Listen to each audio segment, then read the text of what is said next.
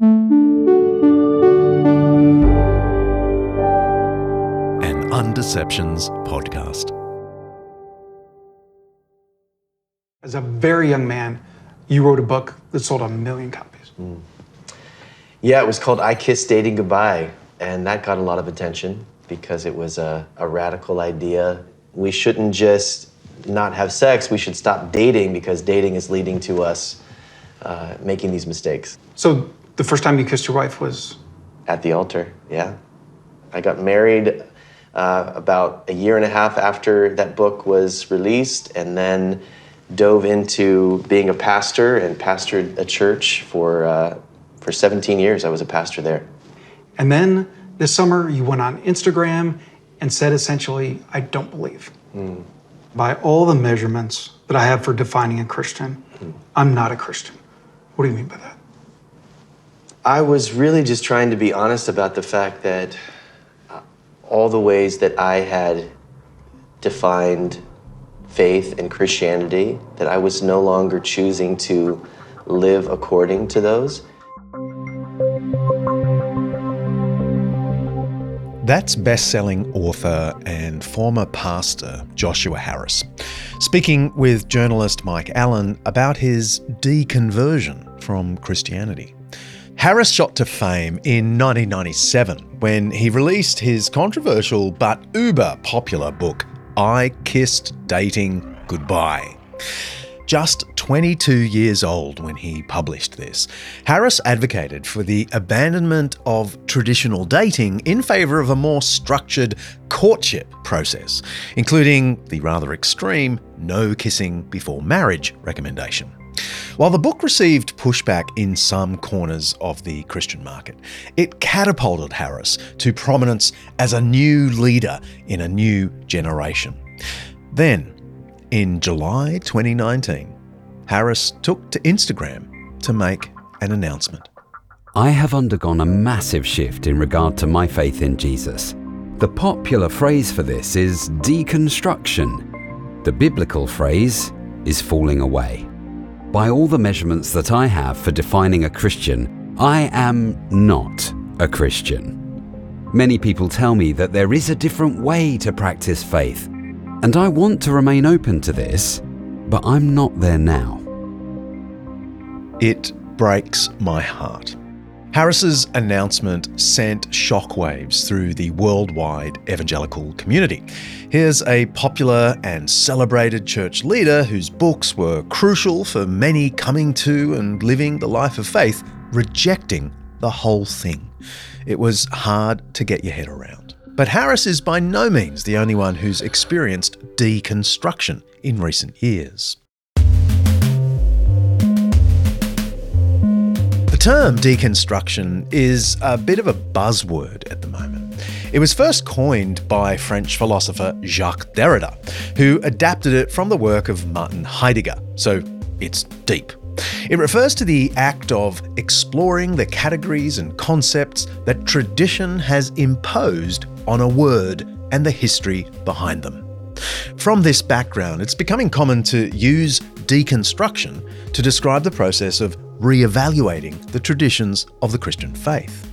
Musicians Kevin Max from DC Talk and Dustin Kensrue from Thrice, former church leader Rob Bell, author Jen Hatmaker, and singer and podcaster Michael Gungor are just a few of the more well known public Christians who talk about their own deconstructions, with some now adopting the label exvangelical.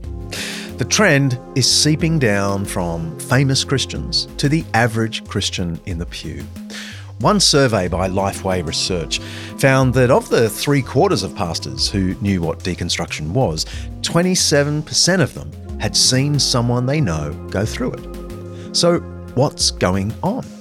If the claims of Christianity are solid, something Undeceptions is devoted to exploring, why are people questioning and even dumping the Christian faith in droves? We have two guests today one who's been tracking this trend closely, and another who's seen deconstruction up close and personal. I guess we're going to deconstruct deconstruction. I'm John Dickson. Welcome to season 10 of Undeceptions.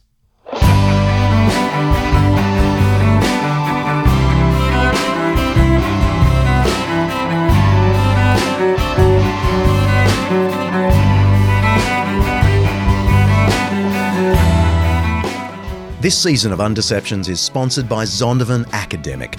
Get discounts on master lectures, video courses, and exclusive samples of their books at zondervanacademic.com forward slash undeceptions don't forget to write Undeceptions. Each episode here at Undeceptions, we explore some aspect of life, faith, philosophy, history, science, culture, or ethics that's either much misunderstood or mostly forgotten. And with the help of people who know what they're talking about, we're trying to undeceive ourselves and let the truth out.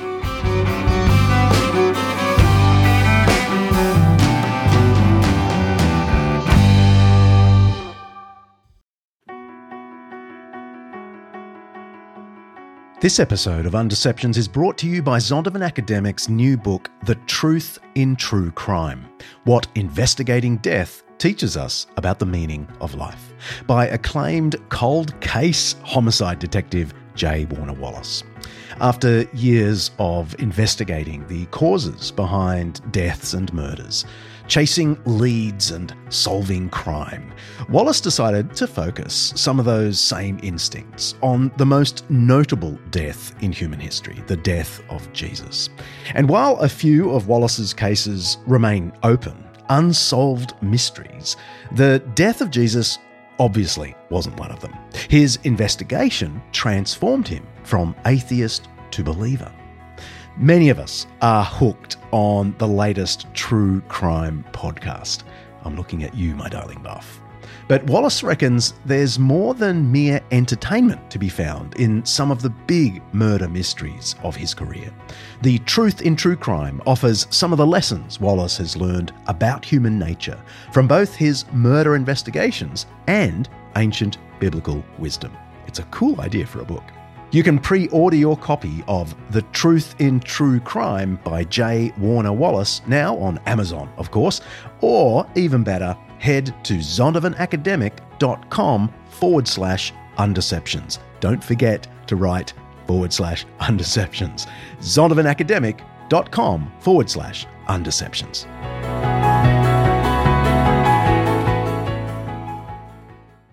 a lot of my listeners who don't believe, they haven't even constructed. So they're not even thinking about deconstructing. But I think this will be an interesting conversation for them. Can you first give us a sense of what deconstruction is and and how you're approaching it? Well, that's one of the challenges because the word is equivocal, meaning that it can refer to a lot of different things. Sometimes people think of deconstruction how postmodernists would use the term, like Derrida, which is kind of a literary technique in postmodern kind of movements. That's one understanding of deconstruction that maybe gained some traction in the 80s, 90s, and beyond. There's another sense where people talk about deconstruction. That's Sean McDowell, Associate Professor in the Christian Apologetics Program at Talbot School of Theology at Biola University over in California. In addition to his academic day job, he's also a YouTuber, podcaster, and writer covering all areas of Christian advocacy, or what Americans call apologetics. You know, I hate that word, but I love Sean's approach and skill in this task. His new book, Set Adrift Deconstructing What You Believe Without Losing Your Faith, was co authored with his Biola colleague, John Marriott, and it's out now. 90s and beyond. There's another sense where people talk about deconstruction in terms of losing and leaving your faith. Sometimes people say if you've deconstructed, you once had a faith and you left it. That's not how I use it. I think to leave one's faith is to deconvert. The way John and I, my my co-author use deconstruction is D refers to DE breaking down, construct is to build back up. So somebody who has a certain amount of faith and goes through a period of questioning, goes through a period of doubt, and says, oh, "What?" and says, "What can I hold on to? What do I still believe? And what do I get rid of?" So, in some ways, it's a natural process that everybody goes through on varying degrees. Jacques Derrida's type of deconstruction is complicated. He's a French philosopher, after all. But he was essentially destabilizing any fixed meaning, fixed truth, suggesting that in the final analysis, many concepts and words are power structures, ways of forcing conformity to a tradition. The analogy with Christian deconstruction is real. Sean writes in his book the belief that one has reached the single correct interpretation of reality provides a great excuse for condemning those who disagree with it. Those people then become marginalised, excluded, and oppressed. Deconstruction, then, for Derrida and for this Christian analogue, explains away the tradition. It neutralises the power of the thing, and maybe causes the alleged truth behind the thing to vanish. Instead of being an actor in the play, Sean writes, of those deconstructing the faith, they find themselves the critic in the audience, wondering if the version of the play they're watching is reflective of what the playwright envisioned. But Sean and his co writer aren't dogmatic about all of this. They reckon deconstruction can actually be a good thing. Some stuff in church is junk, mere tradition or more common nowadays, mere fad, recently added to the collection of the faith. Deconstructing this stuff would be good. It's like spiritual pruning. But like pruning, you can sometimes cut off too much, and the whole plant withers. There are a lot of people who are throwing away most of the construction, though. I mean, especially in the US, it, it, it's a peculiarly US phenomenon, but US usually leads the world on on lots of things. so, what would you say are the main reasons people are questioning their constructed faith? Well, there's a lot of factors to this. So, there's not just one reason somebody deconstructs, and you know this. So, whenever I'm in conversation with somebody, I want to try as best I can to get to the heart of the issue. I mean, there's a proverb that says, The purposes in a man's heart are deep, and someone of wisdom draws it out. So, there tend to be a few things. Sometimes there's genuine intellectual questions, there's doubts about contradictions in the Bible, the reconciliation of science and faith that becomes an issue. Sometimes there's more tension with issues within culture. We're seeing this a lot with issues of sexuality and LGBTQ, meaning, do I have to be bigoted and hateful towards my gay friends if I hold on to my faith? That tends to be a topic. What you see a lot, John, is church hurt. I mean, over and over again. I mean, I am just amazed that when I have conversations with people and just listen who either deconverted or have just gone through a period of deconstruction, there's hypocrisy that they've seen, there's spiritual abuse that they have experienced, there's disillusionment at the church. And sometimes that's personal, sometimes that's looking more broadly at just how Christians carry themselves out, many times, sadly, in the political arena. So that can be a piece of it. Another reason there can just be, I think, pride issues. So the bottom line is there can be emotional reasons, there can be intellectual reasons, there can be relational reasons, there can be spiritual reasons, moral reasons, all sorts of them. But I think two things have kind of precipitated it today. Number one is just the vast amount of information at our fingertips. So there's always been people who deconstruct, but the amount of information and the medium of different worldviews and challenges to the faith is unlike any generation before. So I think that has really helped to precipitate it. But there's also the sense now that everybody has to identify who they are and be unique and tell your story to the world. So if you have questions and doubts, you need to proclaim your story to the world.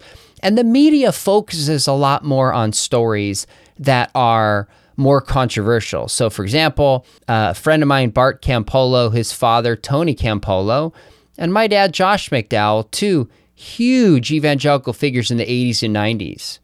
When Bart deconstructed and ultimately deconverted, there have been some stories about him because he bailed on the faith of his father. They haven't done a story on me. It's not as interesting to say he holds very similar views as his dad. So I just think there's a lot of factors going on right now that seems to draw attention to this, unlike in the past. Bart Campolo, by the way, is an American humanist and speaker who was once a Christian. He's the son of famed pastor Tony Campolo, who, among other things, served as the spiritual advisor to the Clinton administration in the 1990s. Like his dad, Bart began his career in ministry, but following a near death bike crash in 2011, he renounced his Christian faith. He and his dad have actually co authored a book called Why I Left, Why I Stayed. Along the way to renouncing God altogether, Campolo wrote a controversial article in the Journal of Student Ministries. He noted Some might say I would be wise to swallow my misgivings about stuff like God's sovereignty, wrath, hell, remain orthodox, and thereby secure my place with God in eternity. But that is precisely my point. If those things are true, then God might as well send me to hell. For better or worse, I simply am not interested in any God but a completely good, entirely loving, and perfectly forgiving one who is powerful enough to utterly triumph over evil. Campolo's reasons for leaving the faith were primarily concerned with some of the church's key beliefs. He couldn't abide a God who would send people to hell, a God who didn't have the power just to save everyone. That deserves a whole episode, which is why we're working on a whole episode on hell. But there are other issues that drive people away. A study conducted in 2023 by Barna Research Group, a top social survey organisation here in the US, found that the top instigators for deconstruction were hypocrisy or negative experience at the hands of other church members, 27%, human suffering, 23%, and broader problems in the world, such as natural disasters or climate change, 19%. Fascinatingly, only 7% cited a lack of history behind the figure of Jesus as a reason to let go of the faith. Do we have any data on just how many people are deconstructing? You know what's hard about the data is that do we really know how many people first believe or not? That's where it's difficult. So there's theological questions about people who leave did they ever first believe? And I'll tell you, John, in my experience, one of the questions that I ask people who have deconverted, not just deconstructed, because that's, again, a very different phenomena. One of the things I ask is I'll say, I'm interested in your story leaving the faith, but tell me when you came in. Tell me about that moment where you knew that you were a sinner and you cried out to God for His grace. And I'm telling you, John, over and over again, it is the exception when somebody has an experience of an awareness of their sinfulness and a, an experience of God's grace. Oftentimes, people give other kind of experiences coming in.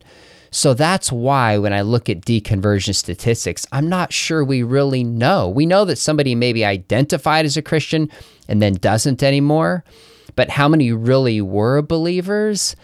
That's where it gets just a little bit sticky to me. And I, you know, I've seen studies of teenagers that leave their faith anywhere from like a third to two thirds. I mean, there's massive range of studies depending on how they're asked.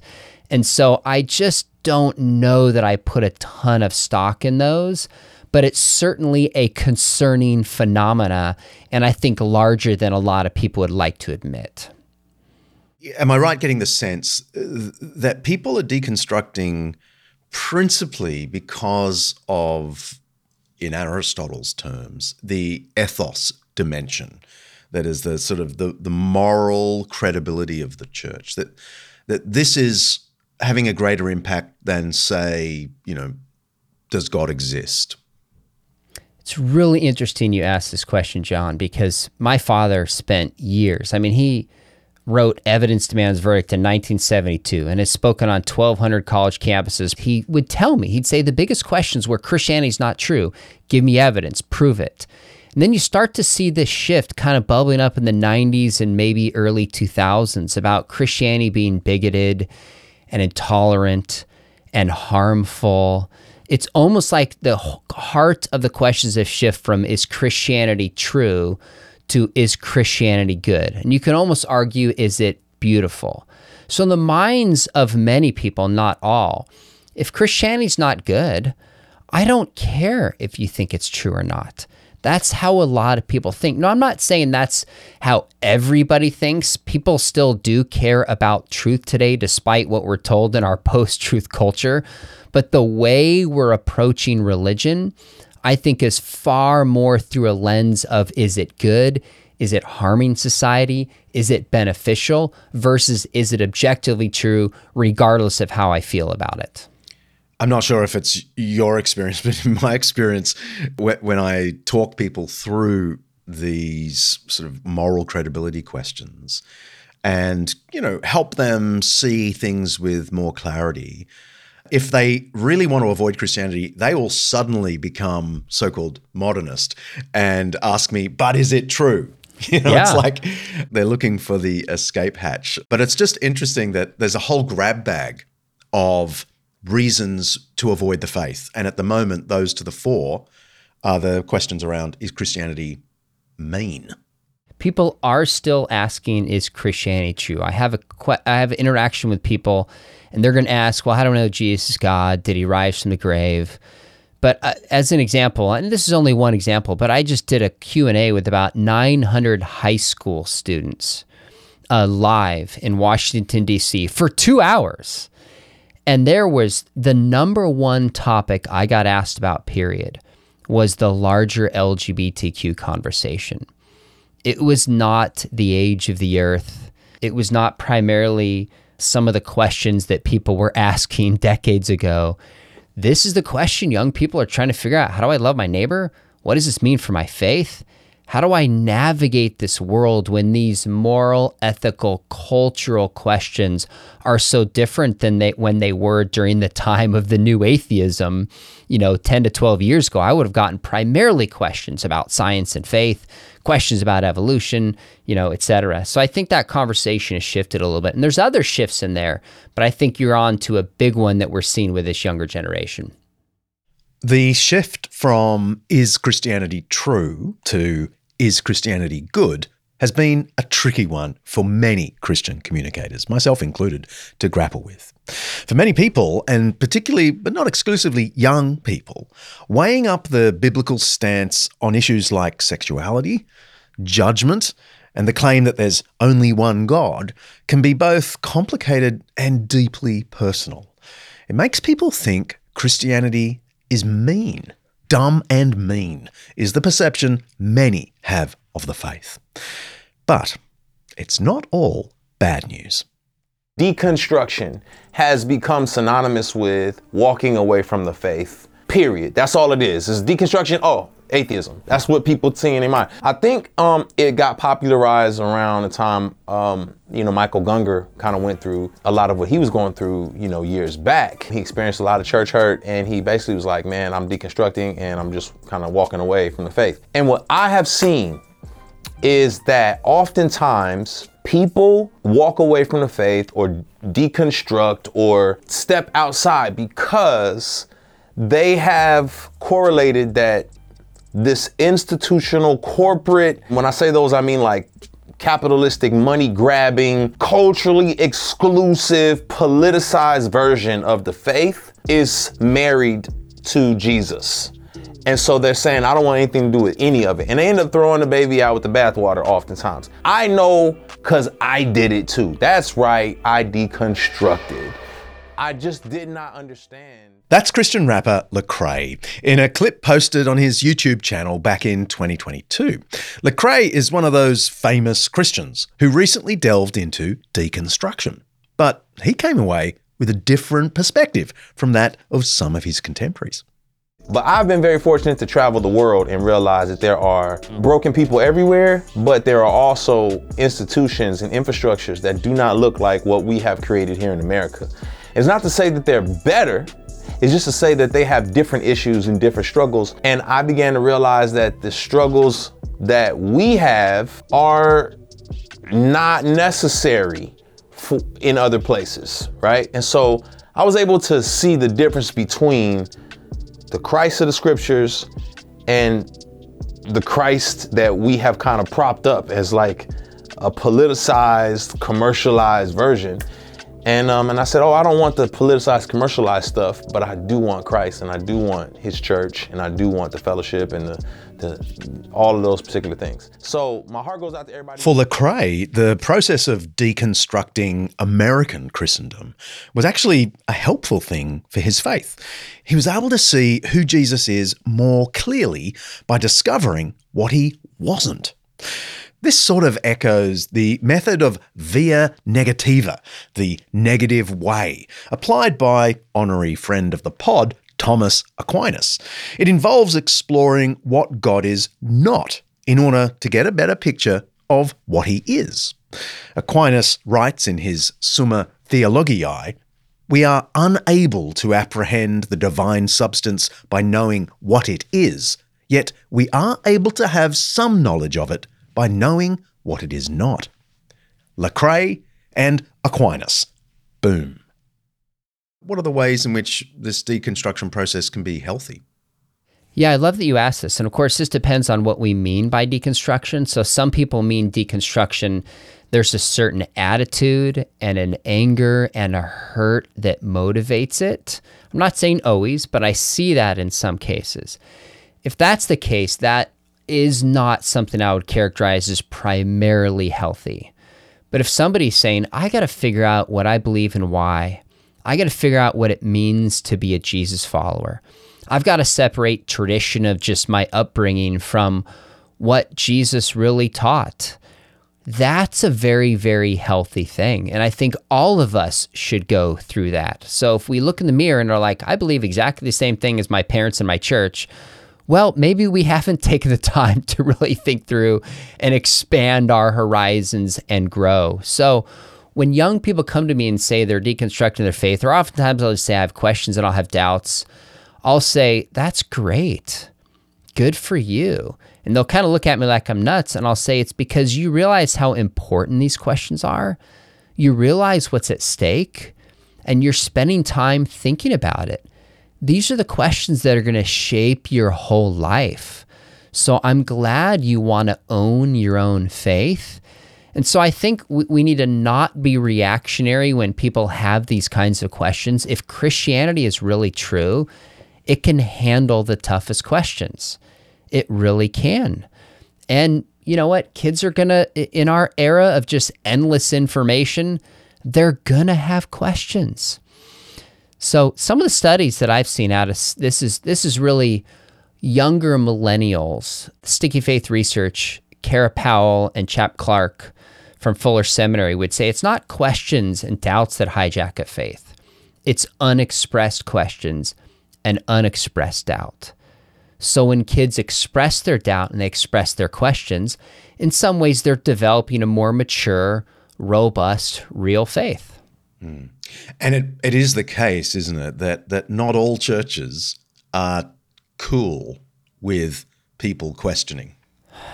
It's kind of a painful question, John. I mean, I have so many conversations with people because of this this book that's coming out. I've decided I'm going to talk with a lot of people just who've deconstructed and or deconverted their faith and just hear their stories. And one common theme over and over again is just my parents, or my church or you know the Christians in my life did not invite questions. They shot it down. And you know, parents and pastors can do this for different reasons. You know, sometimes they're probably doing what they think is best and trying to help. But if you're having real questions, that's not a helpful response. I mean, a good friend of mine, oh my goodness, he went through a period of doubting. His, his name's Preston Ulmer. He does these things called doubters clubs, where he invites Christians and non Christians to come together and simply have conversations and they listen to each other and they challenge ideas, but it's respectful. He went through a painful doubting period. And one of the things his youth pastor said was sleep on the Bible. He goes, just sleep on it. And somehow, like osmosis, it's supposed to like infuse into his body. And I hear that, I'm thinking, there's no one who said that. That's ridiculous.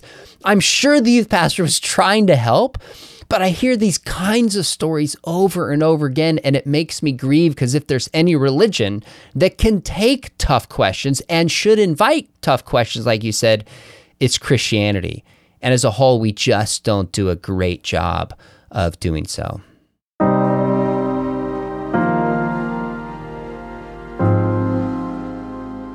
I find it so sad that when someone expresses sentiments of doubt or deconstruction, they'll often get serious blowback from their church community. Churches aren't always awesome with the topic of doubt. The church, or perhaps pastors specifically, can be jealous of the truth, zealous to maintain the faith, and maybe just a little insecure in these secularizing times. And that can lead to a culture that won't abide doubt. This vibe is huge in cults, but it shouldn't be present in the community grounded in Jesus Christ. Many of our Undeceptions heroes, from Origen to Augustine, from Bede to Alcuin of York, from Aquinas to Kierkegaard, and many others, were all deconstructors in the good sense. They asked searing questions, both intellectual and emotional, and sought to separate tradition from truth, mere fads from the eternal faith. Go back and listen to our recent Kierkegaard episode, Blind Faith. It was just toward the end of last season. Because that man was a total deconstructor but he ended up with a zeal that I find inspiring. Speaking of someone I find inspiring, after the break, I'm joined by the lovely Chad Gardner, frontman of the American rock band King's Kaleidoscope. His band was connected with Mars Hill Church, a mega church implosion if there ever was one. It left a long trail of hurt and distrust. It was a catalyst, understandably, for some tragic deconstruction and also for some reconstruction. So stick around.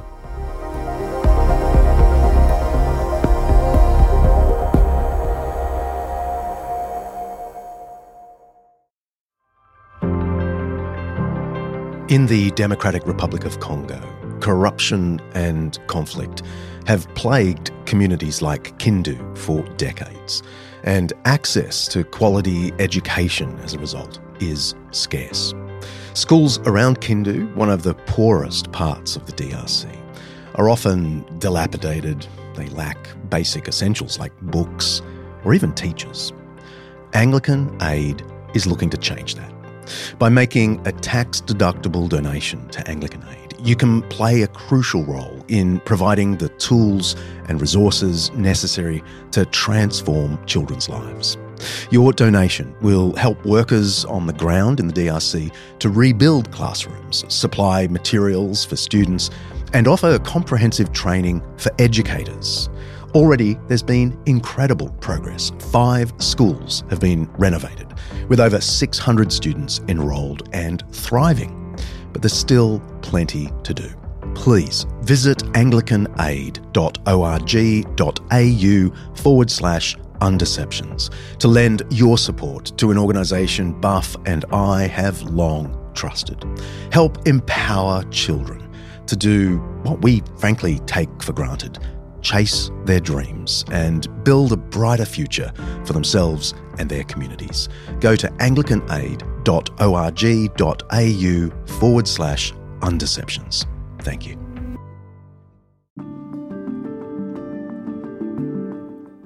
We are so grateful to our friends at Morling College for their support of the Undeceptions podcast.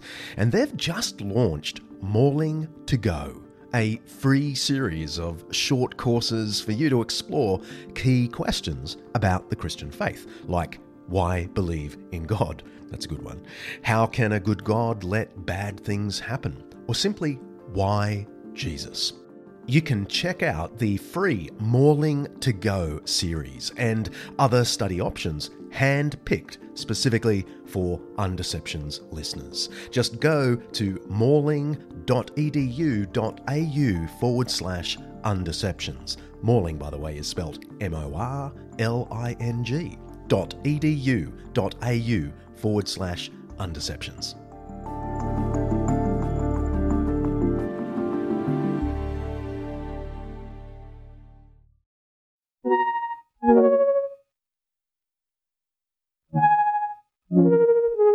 I definitely think of us as a Christian band because we primarily are making music that's about faith to encourage other people in their faith.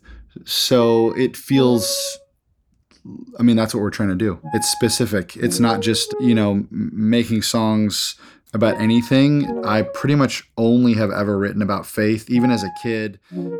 That's Chad Gardner, founder, songwriter, and lead singer of the acclaimed rock band King's Kaleidoscope. Chad has toured the world with his band, playing and singing songs that deal with his faith journey.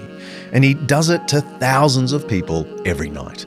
The band's 2019 record, Zeal, deals directly with our theme of deconstruction, with many of the songs reflecting Chad's own shifting beliefs, as well as those of his friends and bandmates. Chad wears his heart on his sleeve. I found him inspiring. Without the philosophical language, he was pretty Kierkegaardian. Just have a big team. I'm very collaborative, and it it takes really close friends that are often co-writing with me to help really reflect back to me what actually is going on in my life and what where sort of the nuggets of of truth are being found that I can write into songs. And then on the road side, it is hard. Every night is different. Some nights, some songs uh, I really feel like I'm connecting with. Other nights, other songs I'm connecting with, and there's really no way to tell. Last week, before I'm on a little break of two right now, but a week ago, there's a song that usually I can just kind of get through, and it's I, it actually is hard to sing, so I feel very performative with it. But then in the middle of the song, I just the lyric hit me, and I just started crying, and I couldn't even sing it. And everybody afterwards in the band was like, "Oh my gosh, Chad, what happened? We could barely finish that song. What happened to you?" And it's like, I don't know. Sometimes the lyrics for certain songs meet me where I'm at on that particular day, and they end up being sort of, yeah, more emotional, or I end up feeling them more alive. King's Kaleidoscope was formed in 2010 with members attending Mars Hill Church at the University of Washington campus. Some of our listeners will be familiar with Mars Hill. It was a huge multi site megachurch based in Seattle and co founded most famously by Mark Driscoll. Mark was renowned for his straight shooting, no compromise approach to the Bible, and he was behind a huge church planting movement, not just in Seattle, but around the world. True story, when he first came out to Australia in, I think, 2008, I spent a morning with him in Sydney, and I even asked him if I ever wanted to plant a church, would he be open to my becoming part of his movement? He was open to it until he learned I reckon women should be giving sermons in church. That's not a good fit, he said. Fair enough. Anyway, Driscoll resigned from his post as lead pastor about six years later in 2014, following reports of, well, you can chase the reports easily enough. It's all pretty depressing. The entire Mars Hill Church disbanded a few months later at the start of 2015. Christianity Today has an incredible podcast that goes into all of this. It's called The Rise and Fall of Mars Hill. We'll put a link in the show notes. In this environment, Chad started King's Kaleidoscope while he was working as worship pastor. That's the pastor who looks after the praise music in church. He left Mars Hill in 2013, just a year before the spiraling collapse of the church. But the fallout from the church's closure was substantial, and many former leaders have since undergone public deconstruction, with some sadly walking away from the faith altogether. All of this to say, Chad is familiar with today's topic, having walked right alongside it. I asked him to give us his reflections on this chapter of his career. I'm sure he's sick of answering questions, but he was very kind about it. And just a heads up, Chad mentions CCM, which stands for Christian Contemporary Music. It's a massive genre of popular music, especially in the US, where its market share of the music industry is bigger than jazz and classical combined. I grew up going to church my whole life. I was very involved in it. And early on, I'd say like, you know, 13, 14, I kind of knew that I wanted to do something in the in the worship music space that was very alternative to what sort of, you know, CCM and kind of American the American music in, Christian music industry had to offer. And so Mars Hill was very attractive to me at that point. It was a church in Seattle, it was a big mega church, and everything they were doing was on the edges or like the tip of the spear. They they were writing all their own music, they were arranging all their own hymns. And so it was like a perfect for me, I was very much creatively curious about it. So basically, that's what happened when I was eight, when I was uh, 20, 21 actually. I interned there and then got a job there uh, and left when I was 25 before the church had a very public implosion. But during that time, you know, I was worship directing and um, leading worship every Sunday and starting to arrange hymns, you know, doing a little bit of writing, but really I was only kind of arranging all the other worship pastors' songs or rearranging hymns. If I could sum it up, I would say of all the things that happened to Mars Hill, good and bad, the thing that it m- primarily did for me was it was a sort of like a creative incubator and a really good environment for pushing against the boundaries of what popular church music was at the time. And yeah, so I'm grateful for it. Cursing back at the void, screaming quiet, I whisper, Can you hear me now? Turn the demons down. Watch me walk away.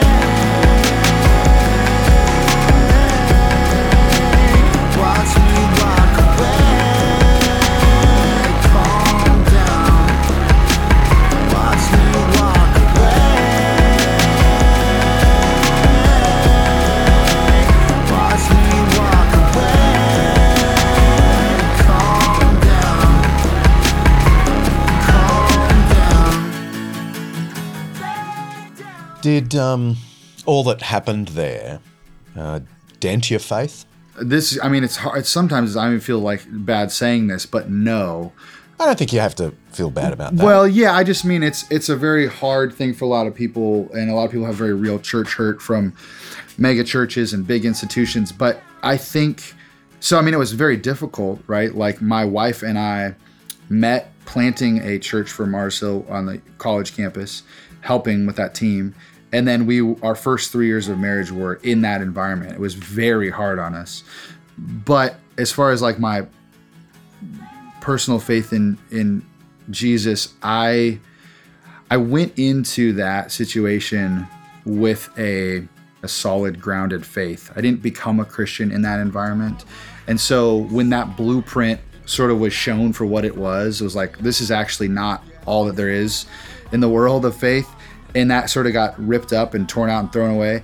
I still had enough of a my own blueprint of faith that that was okay. And I will say I'm I'm grateful to God for this, even though it was brutal. But the week that my wife and I resigned, the week we left, a series of really hard things happened, which actually forced us into relying on on the Holy Spirit and just kind of force us back into prayer and and looking to God. My wife got in a car accident. Her father was diagnosed and passed away from um, cancer within 10 weeks. We lost our first son to a stillbirth, and we lost another family member. And this was all within, I think, five or six months. And that was right after we left. So, in a sense, whatever would have happened where we were like, what is church and what is faith and what is real about God? Things got so hard in a very real way, specifically around death, that I honestly just feel like the Lord gifted us the gift of faith for those those things, and they overtook what could have happened with the bitterness and jadedness. And then after that healing, sort of we circled around and looked around and was like, wow, a lot of our friends are seriously struggling. And it's understandable why. And yeah, we sort of ended up making a record about that as well called Zeal. But personally, it, it was more like I understood it. I understood that there was sin and that human institutions fail all the time for a lot of reasons. Staring back at the void, settled quiet, I whisper, Can you hear me now? Can you hear me now? I asked Chad why, despite all the struggles, he chose to remain in church after it all. Tell me, you know, to, to what degree have you personally experienced any kind of deconstruction? And you, you've already hinted that you saw some of your friends go down that path. the environment of the mega church that I was a part of for a few years was very sure of itself. There wasn't very much nuance. It was it was in a sense even competitive with other perspectives of Christianity. And and in a sense that actually became the cornerstone and the foundation of a lot of my friends' faith. Maybe mine in some ways for, for a for a time, but like I said, you know, I I had had a decent amount of life before being in that environment where I I was familiar with praying, I was familiar with my relationship with God on my own. And so when that foundation sort of fell out from under the whole church, I just did see a lot of friends who if that had been their initiation into belief, that was sort of what was caused a lot of questions. So I'm sure I have deconstructed a lot of those things it wasn't a conscious effort for me. It was more like a very clear realization. I, I also think that working on staff at a church like that, you see it earlier. So a lot of my deconstructing of like, all right, this is not real Christianity or this is a twist on this. I think that was happening naturally just with me and my friends on staff where we were seeing that for a couple years coming down the pipeline. It didn't all hit like an explosion when the church decided to, to shut down and, and all of that. But I could feel the the impact of that explosion with most of my close friends, especially a lot of the people in the band.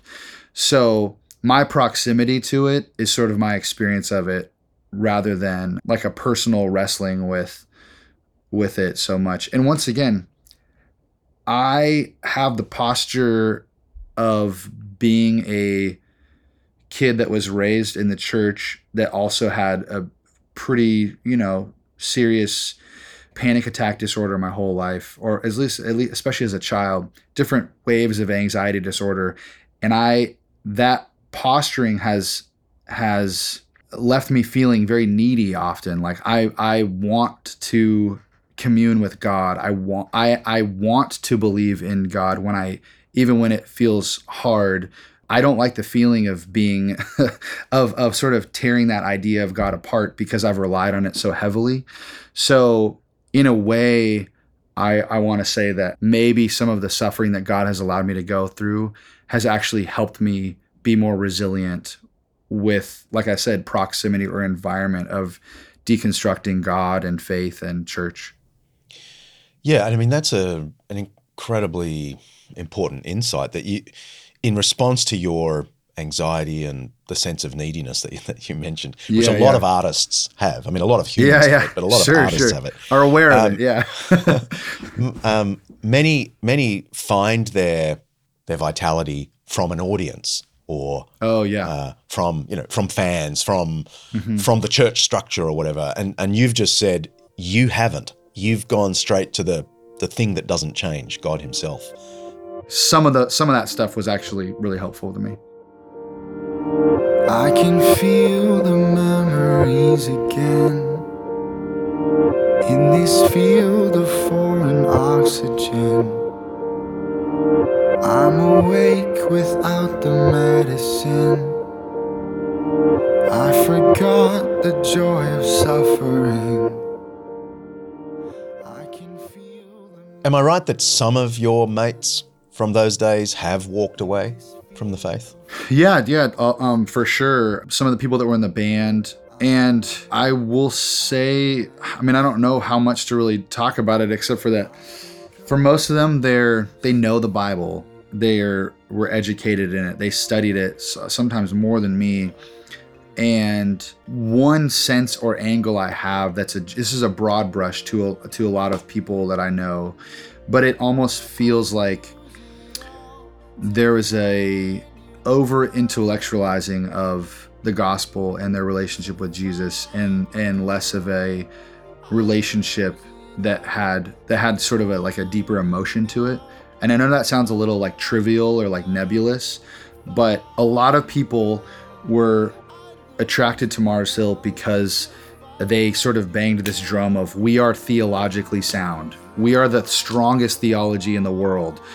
You know, I mean, geez, like I remember being 19 and getting like, you know, Grudem's like systematic theology and like sitting around and reading that for whatever that was worth, you know, because that's what legit Christians do.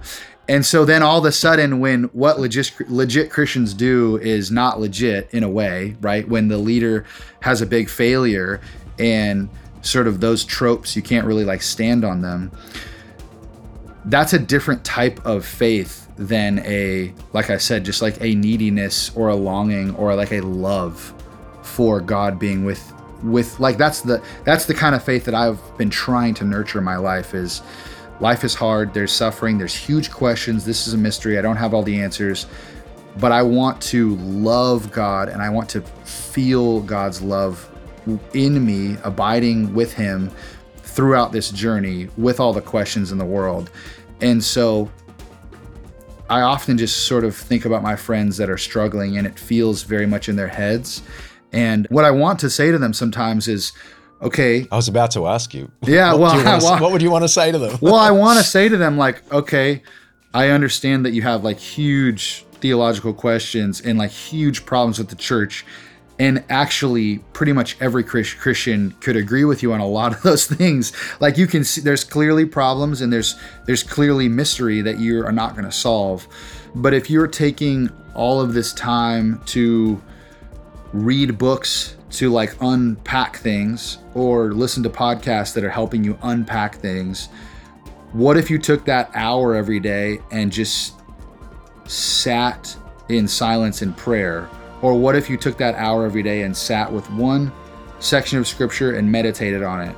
Because I feel like that side of the relational and, and honestly, I'm just gonna say it like prayer with God, that that really changes things. Like it's like where is the energy going? If the energy is going to uh, untangling things, you're you're kind of going to be left completely untangled.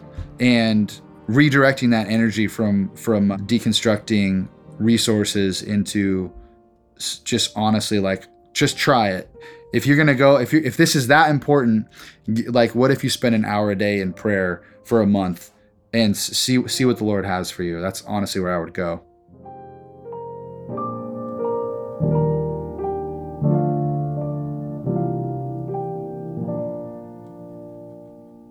This statement from Chad is deceptively profound, actually.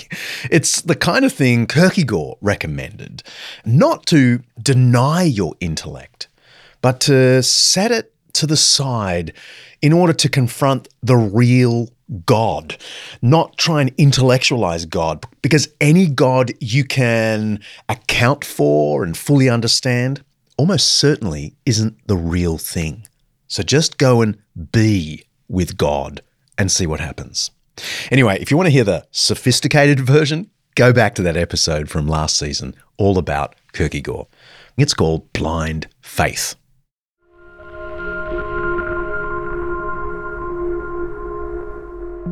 Let's press pause. I've got a five minute Jesus for you. A doubter once came to Jesus hoping for healing for his son. And Jesus said, and by the way, this is in Mark chapter 9, everything is possible for one who believes. Then the boy's father replied, I do believe. Help me overcome my unbelief. The man is a doubter. And I think there are some important things to say about doubt before noticing how Jesus treated this particular doubter. There are different kinds of doubt. Some doubts are neutral, some are problematic, and some are even kind of positive. In the neutral category, I'd place what you might call intellectual doubt. This is when our confidence in something wanes because of what seems like a compelling counterargument. Intellectual doubt isn't necessarily bad, it's just an intellectual response to a challenge. Perhaps a really smart friend beats us in an argument. Perhaps we saw some History Channel documentary or a Washington Post Christmas article claiming something shocking about the Christian faith. I don't think we should feel troubled by these kinds of doubts. We should just do what Luke says he did in his research for his gospel. In the opening sentence, he says, I have carefully investigated everything. Over the years, I've become convinced there is no question you could raise against the Christian faith that hasn't been comprehensively answered by some nerd in some book in some library somewhere. Some doubts aren't so neutral because some doubts aren't even intellectual. There's what you might call moral doubt. This is doubting because we want to live or think contrary to the Christian faith. I've met many people over the years who present as having intellectual doubts, but after some self analysis, they admit that really they're just trying to relieve the cognitive dissonance between what Christianity says and what they want to do and think. Instead of doubting themselves and their motives, they doubt Christianity. It might be doubting what the Bible says about sex because we don't like what the Bible says about sex.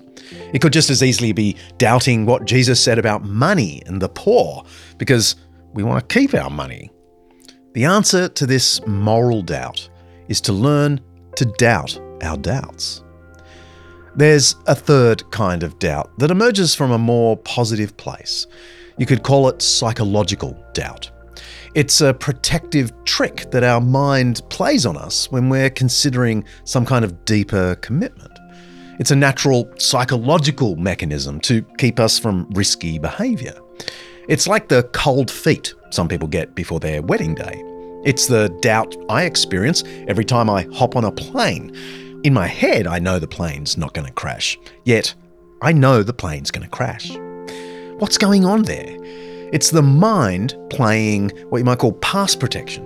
So much hangs on the truth of something or the stability of the aircraft I flew on just this morning that I don't allow myself fully to trust it.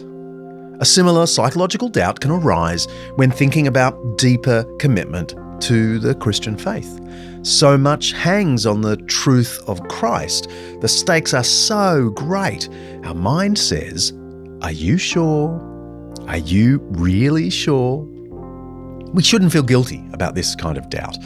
I reckon we should just relax, recognize it for what it is, and then just take the next small step in the right direction. And this is why we find some tender hearted statements about doubt in the Bible. In a little book in the New Testament called Jude, written by Jesus' brother Jude, he writes, Be merciful to those who doubt. Perhaps this is intellectual doubt, perhaps it's psychological doubt, perhaps the doubts that arise from disappointment or hardship. Whichever way we read that, the idea of being merciful to the doubter is lovely. Christ has mercy on doubters. So should Christians. And so should you on yourself. And that brings me back to Jesus. True faith shouldn't be confused with intellectual certainty. I mean, you can be certain of the truth of God and not have Christian faith. True Christian faith isn't intellectual agreement that something is true, it's trusting our lives to the one revealed in the gospel. So it's possible for someone to have no doubts about Christianity and still not have trusted themselves to Christ.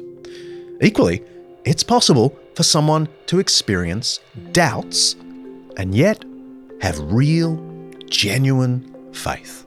We are not saved or doomed by the fluctuations in our cognitive belief. The man who came to Jesus for the healing of his son cried out in Mark chapter 9, I do believe, help me overcome my unbelief. And you only have to read the rest of Mark 9 to see that Jesus does what his brother years later would recommend. He was merciful on those who doubt.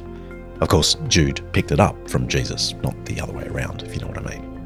Jesus healed that man's son, even though the man didn't quite believe it could happen. So, if you're a doubter, don't fret. Don't deny the doubts. Relax, take a deep breath, assess what kind of doubt it is, and then say to Christ, Help me overcome my unbelief. And then see what happens. You can press play now.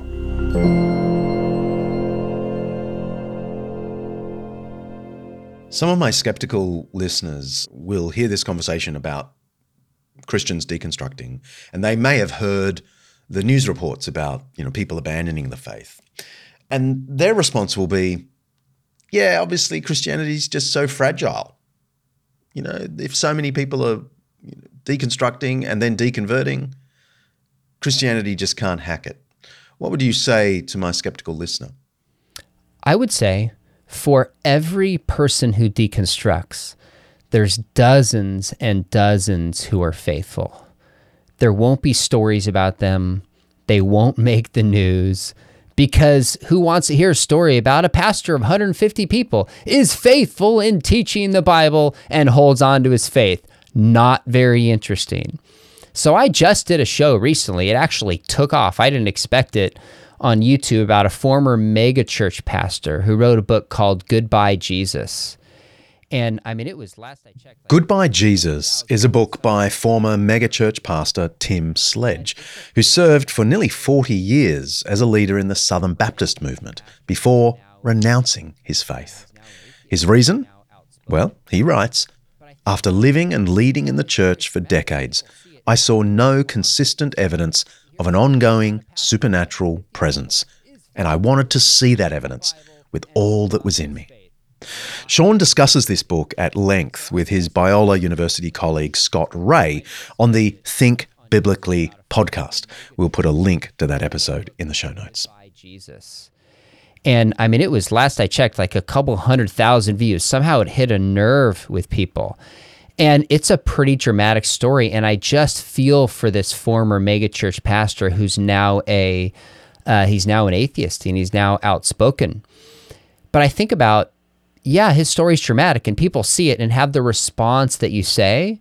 But I know dozens and dozens and dozens of small and large church pastors who are faithful and who are following.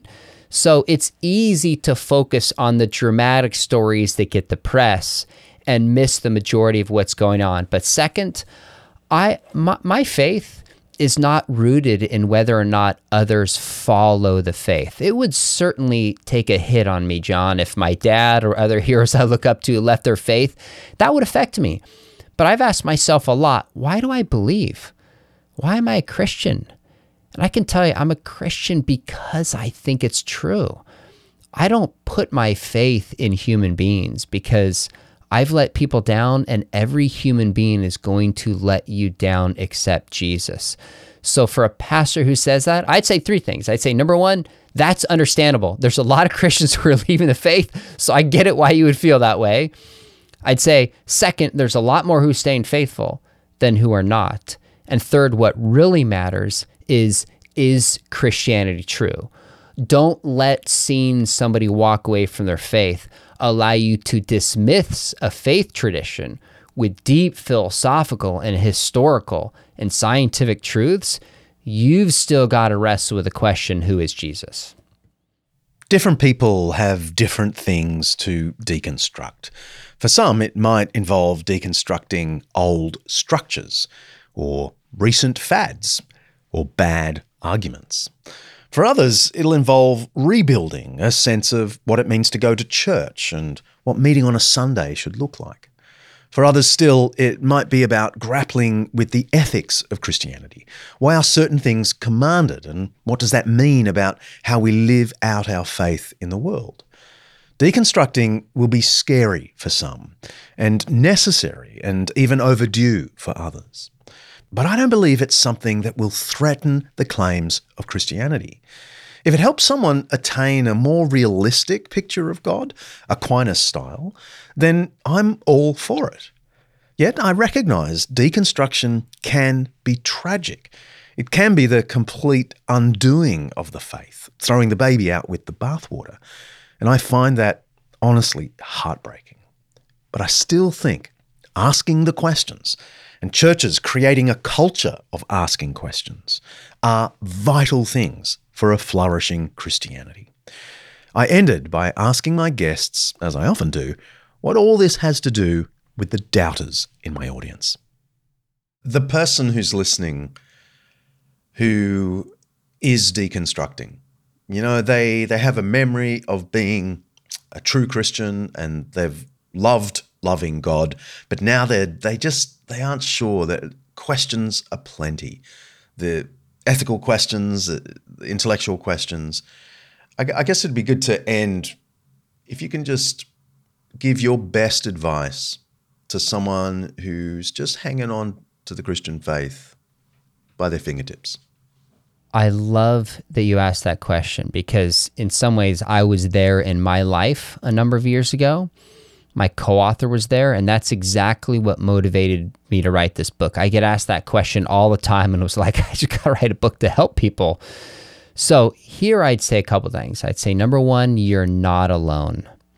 You're not alone. You might feel alone, you might not have the support around you but I hear from dozens and dozens of people in your shoes, so you are not alone. Second, there are answers, I'm convinced, if we're willing to find them. There are answers that are out there. Christianity has a rich tradition of answering the toughest questions.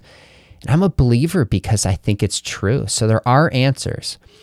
Third, I would encourage you to try to get to the root of what it is. I cited that proverb earlier about the purposes in a man's heart are deep, and a man of wisdom draws it out. Maybe it is intellectual questions, maybe it's emotional, maybe there's spiritual abuse that is there. I would really encourage you, maybe through a counselor, through a trusted Christian friend, to try to get to the heart of it what is it that really triggered you and caused you uh, to question things in your faith? And realize that there's a lot of people who go through questioning and come back with a stronger, more firm faith because they shed away secondary things that aren't essential.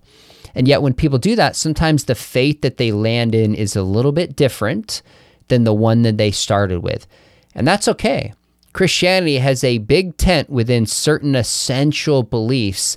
Give yourself some space within the essentials of the faith to just wrestle with some of these secondary things and allow yourself to ask these questions. And I think the last thing I would say, this is probably more than I should have given, but Jude says, Have mercy on those who doubt. I remember doubting, and it's painful. It's not just an intellectual exercise, it hurts. And I just say, God loves you. God's grace is there with you. There are believers that I hope are in your life that'll just listen to you and support you and care for you through this because it can be a heavy weight. The last thing I would say is don't do it alone. You cannot do it alone. That is a recipe for disaster. So find other believers you trust and talk with them and pray with them and get a support. This is not meant to be a one man or one woman journey. Get some others in your life to process this with them.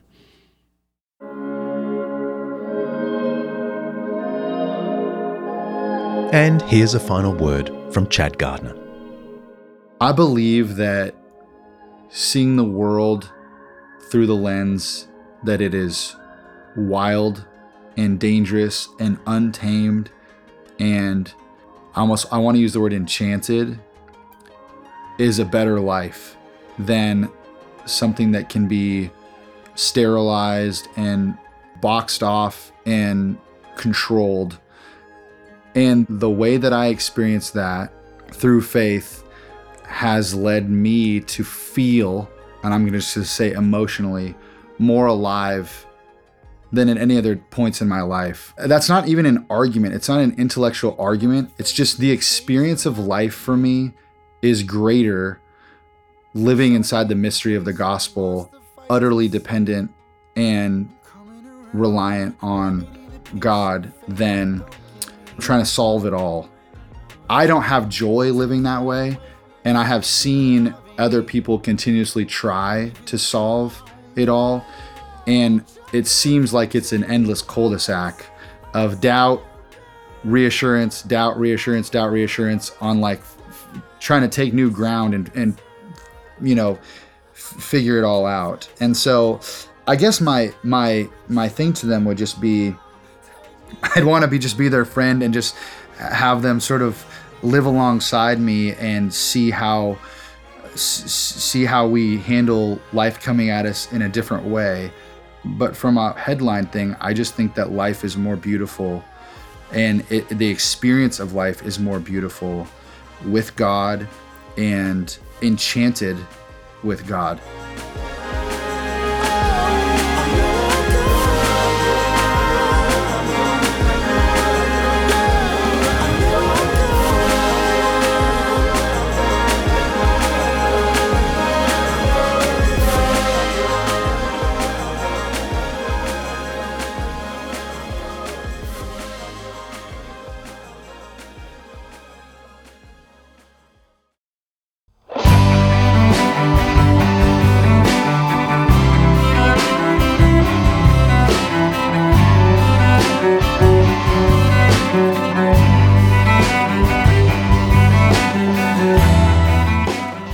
If you like what we're doing, why not consider becoming an Undeceptions Plus subscriber? For as little as $5 Aussie a month, you get a bunch of extras, including extended episodes. There's a nice section in this episode on our desire for authenticity, and Undeceptions Plus listeners got it. You'll also get extra bits of the interviews with some of our guests, access to our special Undeceptions Plus Facebook group, and the occasional virtual event like our upcoming Christmas Trivia Night that I'm only just hearing about as I read these words. Plus, you'll get the first look at all the other super fun things that the Undeceptions team is doing, and we're doing a lot. Stay tuned for our first documentary our first book based on the amazing interviews we've done over the years, and a tour of live podcast recordings that we're planning in both the US and Australia in 2024. So it's worth being part of the club. Head to undeceptions.com forward slash plus to join today. And if you have questions about this or any other episode, you can head to our website and send us a question. Try recording your question so we can hear your beautiful voices on our next Q&A episode. We love hearing from you. Next episode is an exciting one for us. We're releasing our first ever live episode, recorded at our Undeceptions conference back in late July in Australia with our friend Rebecca McLaughlin. She's talking to us about what Jesus looked like through the eyes of the women who surrounded him in his lifetime. It was super fun to talk to her in front of almost 600 Undeceptions listeners. See ya.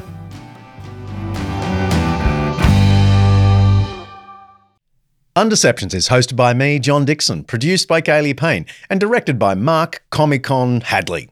Sophie Hawkshaw is on socials and membership. Alistair Belling is writer and researcher. Siobhan McGuinness is our online librarian. Lindy Leviston remains my wonderful assistant. Santino DeMarco is chief finance and operations consultant, editing by Richard Hamwi. Special thanks to our series sponsor, Zondervan, for making this Undeception possible. Undeceptions is the flagship podcast of undeceptions.com letting the truth out. An Undeceptions podcast. That's Christian rapper Lecrae in a clip posted on. Ah, gotcha, gotcha, gotcha, gotcha. Did you see? Did you see Al's face? He was just like, "Is, is he for real?" well, uh, I, felt, I, I just felt really bad again because I was like, surely John knows who Lecrae is, so I'm not going to put the pronunciation there. Hey.